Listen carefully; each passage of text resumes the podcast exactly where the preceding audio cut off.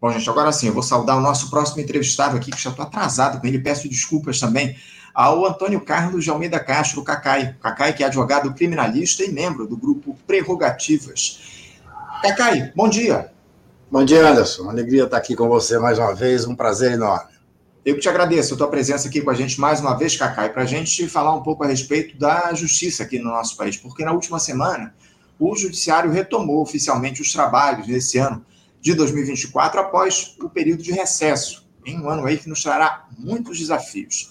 Uma série de processos aí envolvendo gente graúda da política nacional sendo discutidos, em especial os bolsonaristas aí, esses julgamentos do 8 de janeiro avançando, ainda mais nesse que é um ano eleitoral, né? Tudo toma aí uma nova dimensão por conta disso. O Tribunal Superior Eleitoral também vai ter um papel fundamental de protagonismo nesses assuntos ligados ao pleito municipal, a influência das redes digitais, o monitoramento das fake news, o limite para a utilização de inteligência artificial durante as campanhas eleitorais, enfim, questões das mais diversas, Kakay, e que precisam ser encaradas com coragem pelos juízes das Cortes Supremas. E eu queria te perguntar, de cara, o que é que a gente pode esperar, Kakay, desse ano de 2024 no Judiciário, com todos esses desafios que estão postos? As Cortes darão respostas aí ao que os brasileiros demandam, Kakay?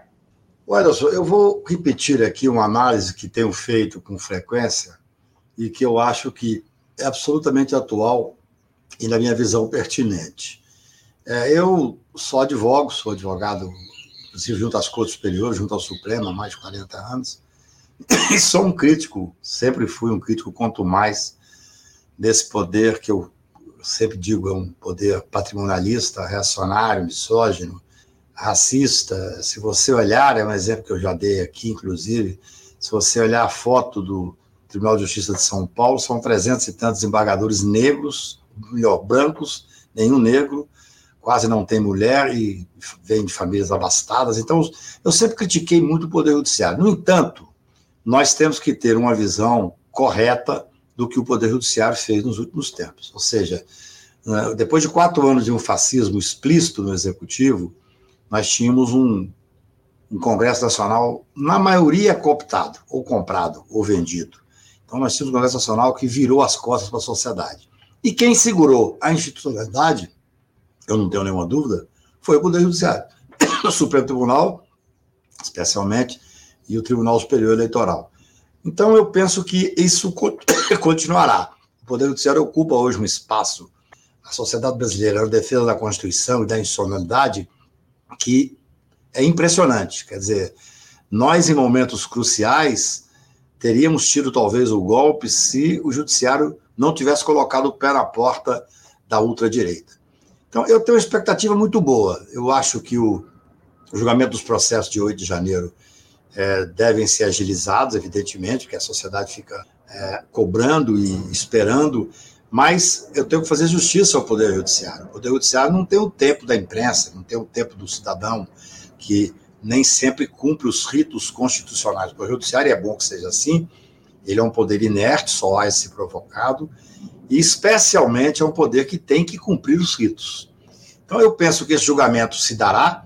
Eu vi algumas manifestações do ministro Alexandre de Moraes.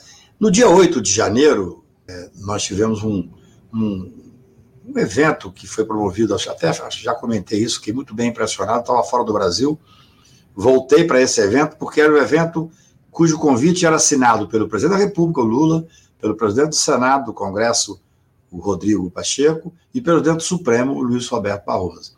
Nesse dia, foi muito interessante, até comentei isso agora com o procurador-geral Paulo Gonet, no sábado, foi muito interessante que os discursos foram todos na mesma linha, da necessidade de manter a institucionalidade, da necessidade de enfrentar esse momento ainda tenebroso, fascista, de alguma forma que ronda o país.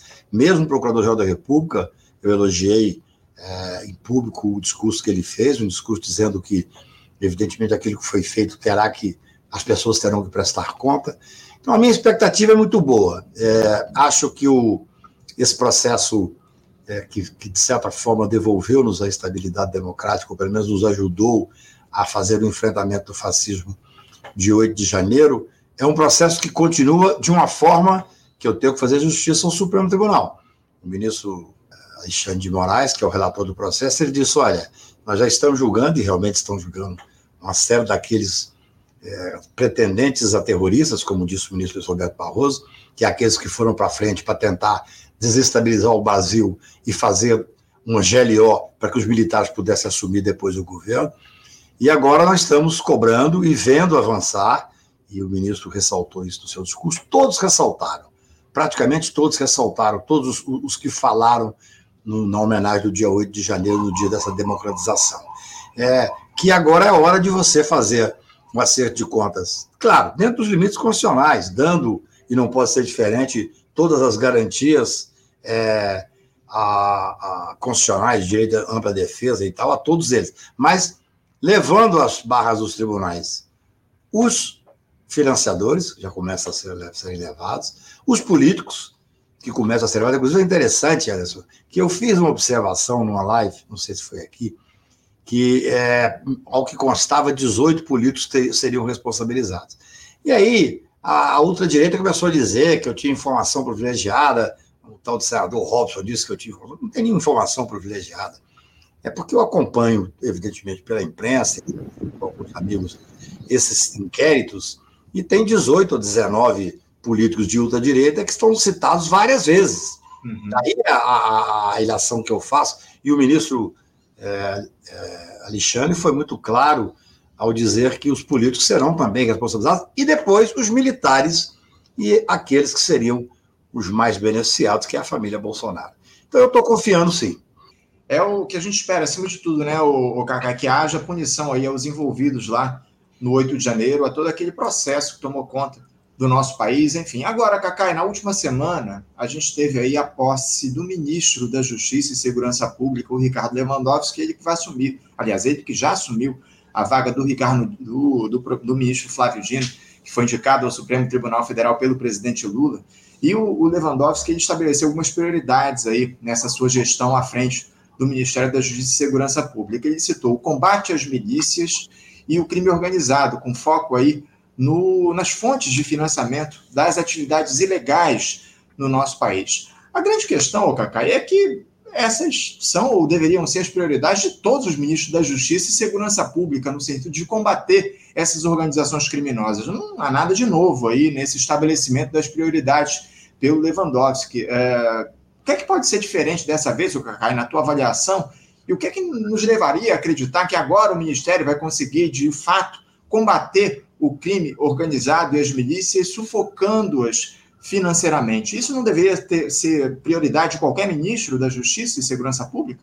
Olha, eu tive a oportunidade de conversar com o ministro no sábado à noite e disse a ele, eu tenho enorme admiração pelo trabalho dele, primeiro eu disse a ele que ele é o nome ideal nesse momento, né? Pela credibilidade que tem, pelo respeito que ele tem, não só junto ao Poder Judiciário, ao Ministério Público, mas às instituições como um todo, e mesmo junto à sociedade civil organizada. Eu acho que o nome dele foi o nome escolhido a dedo e muito bem, muito feliz a escolha. Mas eu disse a ele que a minha preocupação maior, e como penso que deve ser a da maioria das pessoas que acompanham de perto, é a questão da segurança pública. O ministro Lewandowski foi presidente do Supremo, é um ministro excepcionalmente respeitado pelo seu posicionamento garantista, é um constitucionalista extremamente lúcido, mas não tem tanta experiência com o enfrentamento da segurança pública. E esse é um ponto que ele pontua muito bem. Você veja bem, a milícia tomou parte de boa parte do território brasileiro. O Freixo, Marcelo Freixo, que é um deputado, que foi deputado hoje, é presidente da Embratur, que eu respeito muitíssimo, que conhece como poucos, ou talvez como ninguém, a questão da segurança, dedicou a vida dele exatamente a isso, foi presidente da CPI que enfrentou a milícia no Rio de Janeiro, que levou 272 chefes da milícia para a cadeia. Marcelo Freixo fala que 65% do território do Rio de Janeiro é ocupado pela milícia. É algo que nos entristece e nos preocupa, porque a milícia chegou ao poder. A milícia que financiava um vereador num canto tal, um deputado estadual, de repente nós temos consciência de que ela chegou ao poder federal. Nós vivemos um momento grave. Agora, o ministro me colocou, evidentemente eu não vou aqui adiantar nada que o ministro me disse, que seria uma delicadeza enorme, mas ele pincelou 2 ou 3 pontos de enfrentamento que eu quero crer que pode ser o momento, porque também tem um detalhe, né, Anderson? A sociedade está muito mais ativa, muito mais cobrando, né?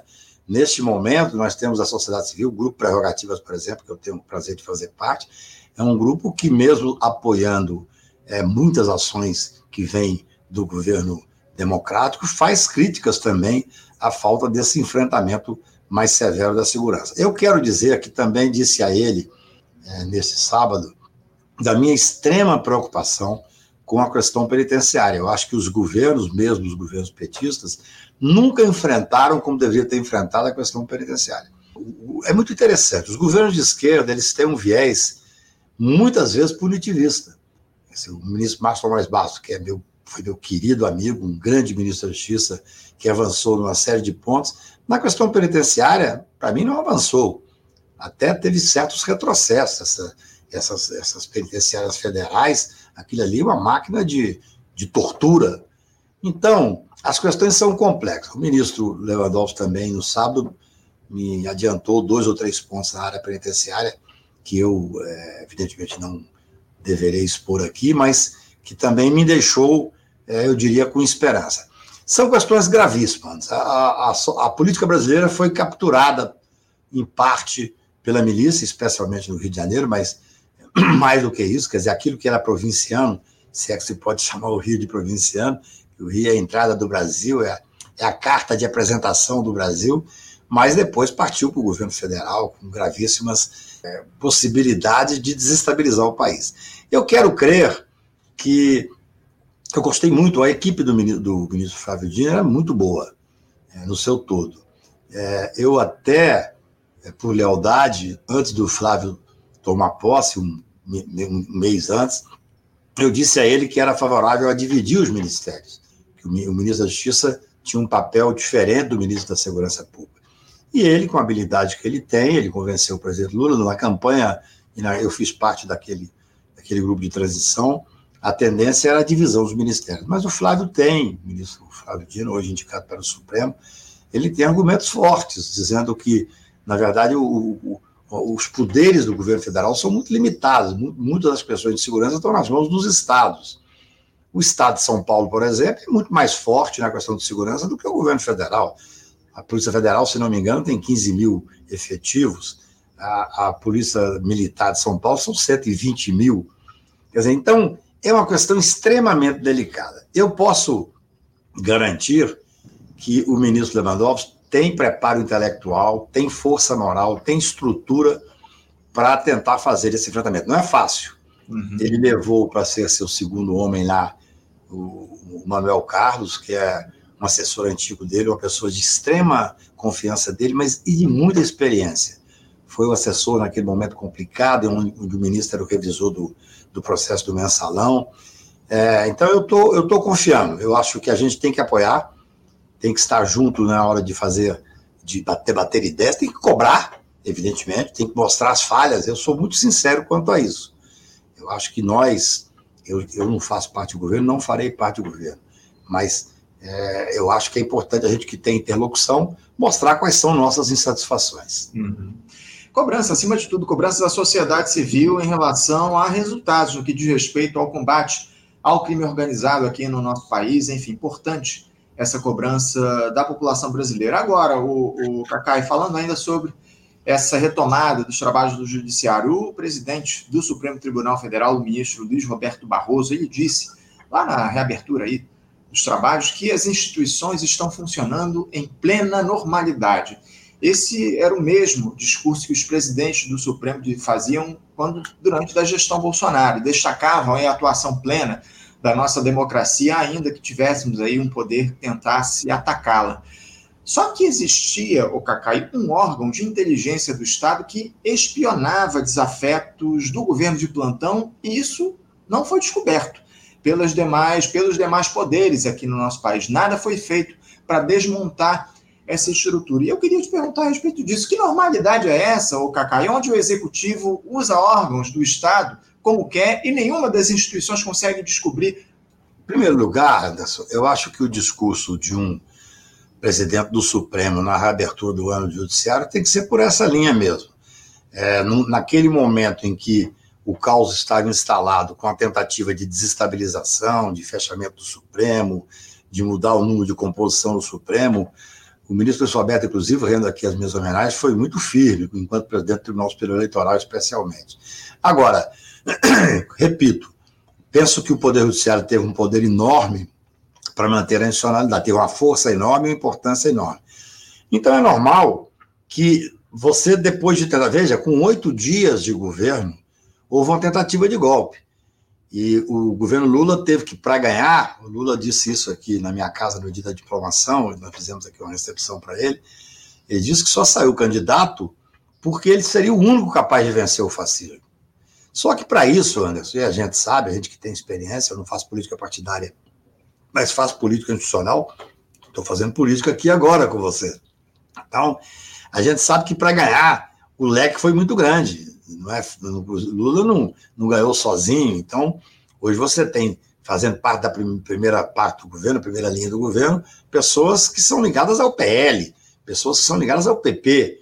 Então, esse momento é um momento de muita maturidade, é preciso maturidade, que o Lula tem demonstrado. O Lula, semana passada, ele deu algumas aulas de como fazer política. Aquele ódio que deixava com que o Brasil fosse dividido de uma forma quase criminosa, quando ele esteve em São Paulo para inaugurar o túnel Guarujá-Santos, ele fez altos elogios e acariciou lá de público o bolsonarista talvez mais perigoso, porque eu costumo brincar que o Tarcísio senta à mesa com garfo e faca, né? A família Bolsonaro nem isso consegue. Então, o Tarcísio é um bolsonarista com um pouco de, eu diria, de brilho ali, brilho no sentido de ter luz própria e tal e tal. Então, eu acho que a manifestação do ministro Barroso é correta. Por quê? Porque nós resistimos. Com 8 dias, uma tentativa de golpe, a estrutura do Estado toda viciada, o governo Bolsonaro, eu, quando participei da transição, que eu tive acesso a alguns documentos, é impressionante alguns dados que viu. O governo Bolsonaro, em 4 anos, desestabilizou, desestruturou o país. De uma forma dolosa, de uma forma propositada. A intenção do governo era exatamente você terminar com a cultura, com a saúde, com a economia, com as artes, para poder fazer o quê? Para poder julgar no pântano, que é o ambiente natural desses bolsonaristas. São escatológicos. Então, eu penso que nós fizemos uma resistência, o judiciário fez, o ministro Barroso está fazendo um discurso, não é de normalização. Todo mundo sabe que nós não estamos ainda dentro de uma estabilidade plena. Mas é que as instituições funcionaram, isso é um fato. Tanto é que nós conseguimos vencer uma estrutura carcomida e viciada. E aí você toca num ponto importante, que é a tomada de posse por parte de bolsonaristas mais radicais de ultradireita, até mesmo da estrutura de informação do Estado. Nós vamos lembrar, porque nós acompanhamos o dia a dia, daquela fala do Bebiano, ministro Bebiano, que teve uma morte estranha e prematura, que no começo do governo ele era muito ligado, ele foi um dos principais nomes na campanha e foi ministro depois, ele dizendo que o Carlos Bolsonaro procurou para que ele fizesse uma ABIN paralela. Gente, isso foi feito, isso foi dito lá atrás. Infelizmente, nós nunca tivemos acesso ao tal celular do Bebiano que o Paulo Marinho disse que seria importante ter acesso. Então, essa estrutura montada pela ultradireita, que é uma estrutura perigosa, odiosa, essa é a forma da ultradireita trabalhar. O que mais me espanta, e eu tenho cobrado isso nos últimos tempos, é que, infelizmente, o governo Lula não fez o enfrentamento dessas estruturas criminosas.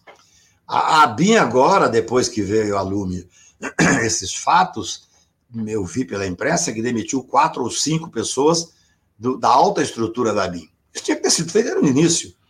Eu outro dia estava conversando com um importante líder petista que me disse que no Ministério da Educação, onde ele atua, existem figuras de proeminência que são ligadas ao governo anterior.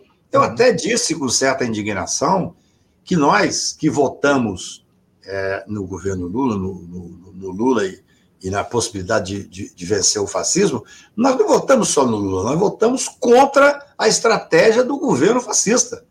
Então, nós, como cidadãos, como eleitores, nós temos o direito de cobrar, e está passando da hora da sociedade cobrar, que sejam expurgados do governo esses nichos fascistas.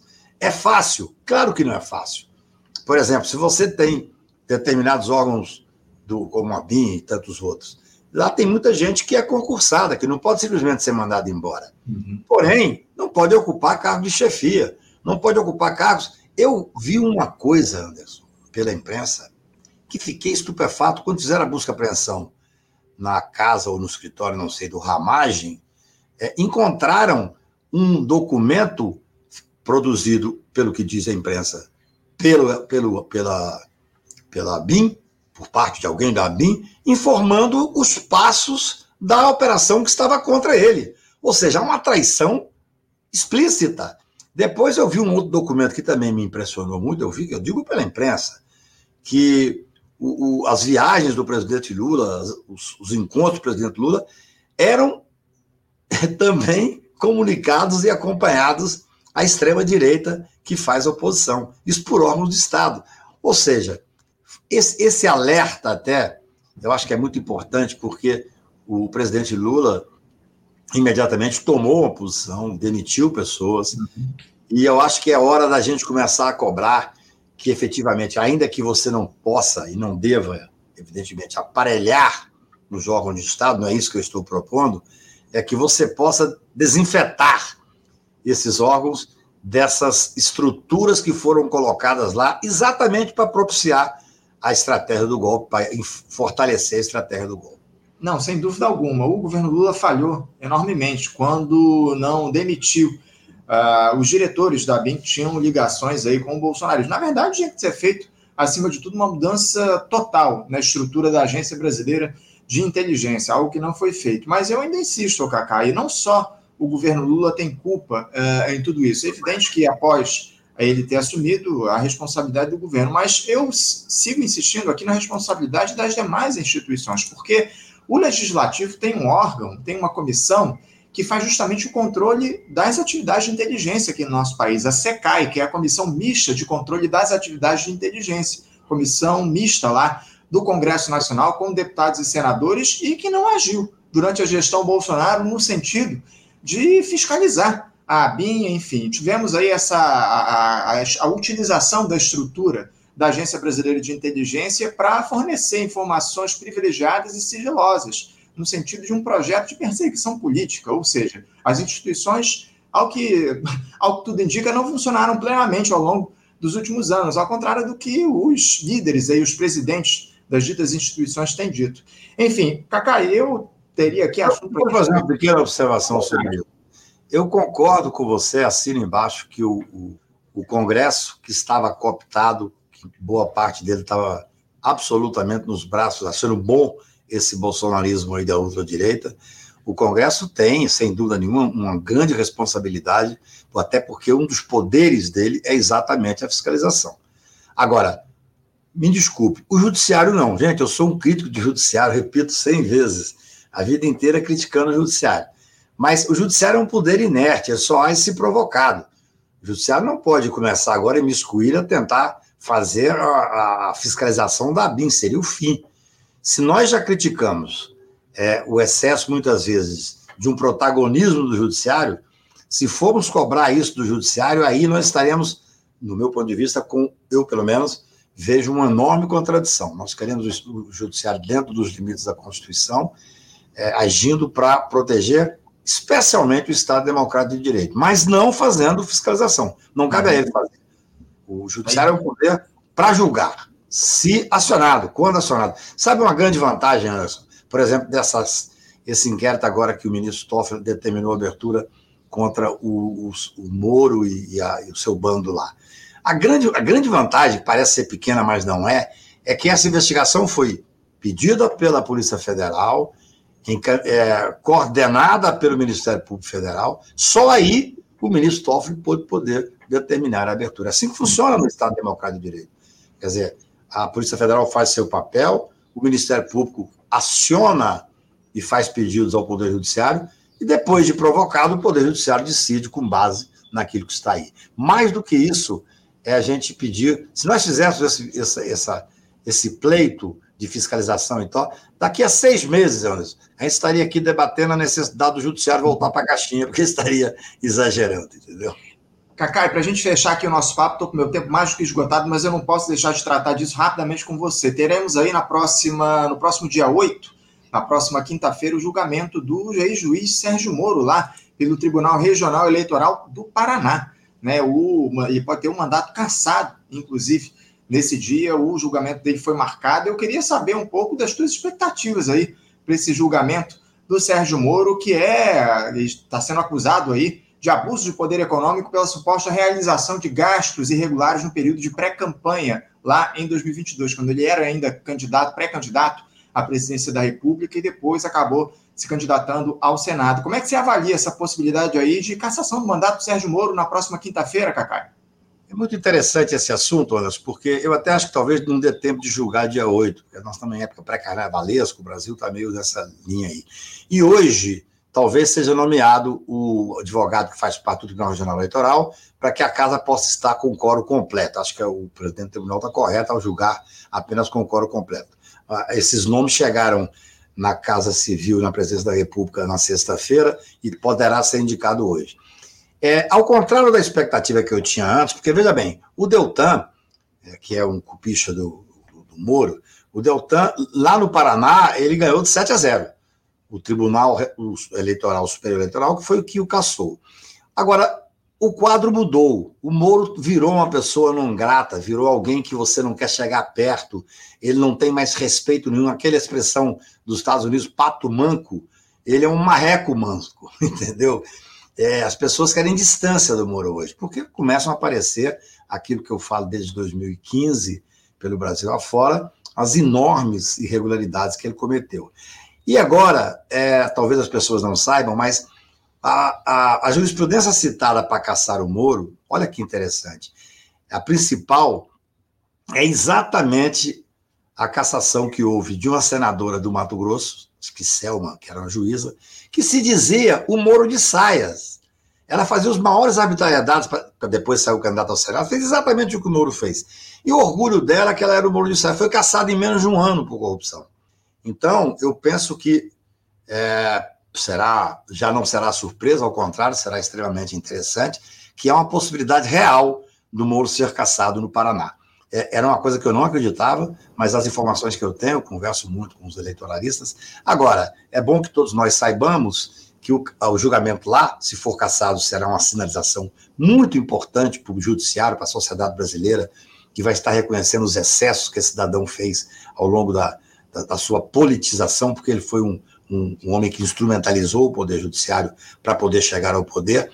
Agora, de qualquer maneira, isso virá para o Tribunal Superior Eleitoral, sendo cassado ou não. A palavra final, ainda que você possa levar ao Supremo, mas aí não há matéria que possa mudar, a palavra final será dada pelo Tribunal Superior Eleitoral. E ele será cassado, escuta o que eu estou lhe dizendo, por tudo que eu estou acompanhando. O que para ele, Anderson, pode parecer contraditório, mas o que para ele, embora seja humilhante, tem um quê de negativo, porque ele, cassado, seria melhor para ele voltar para a primeira instância para responder os processos criminais com mais tranquilidade. Se ele não for cassado e chegar ao Supremo Tribunal nos processos criminais que fatalmente virão, esse inquérito é um inquérito fortíssimo que o ministro mandou ouvir a esposa, mandou ouvir o Deltan, mandou ouvir aquele advogado que era sócio deles lá, o Zucoloto e tal.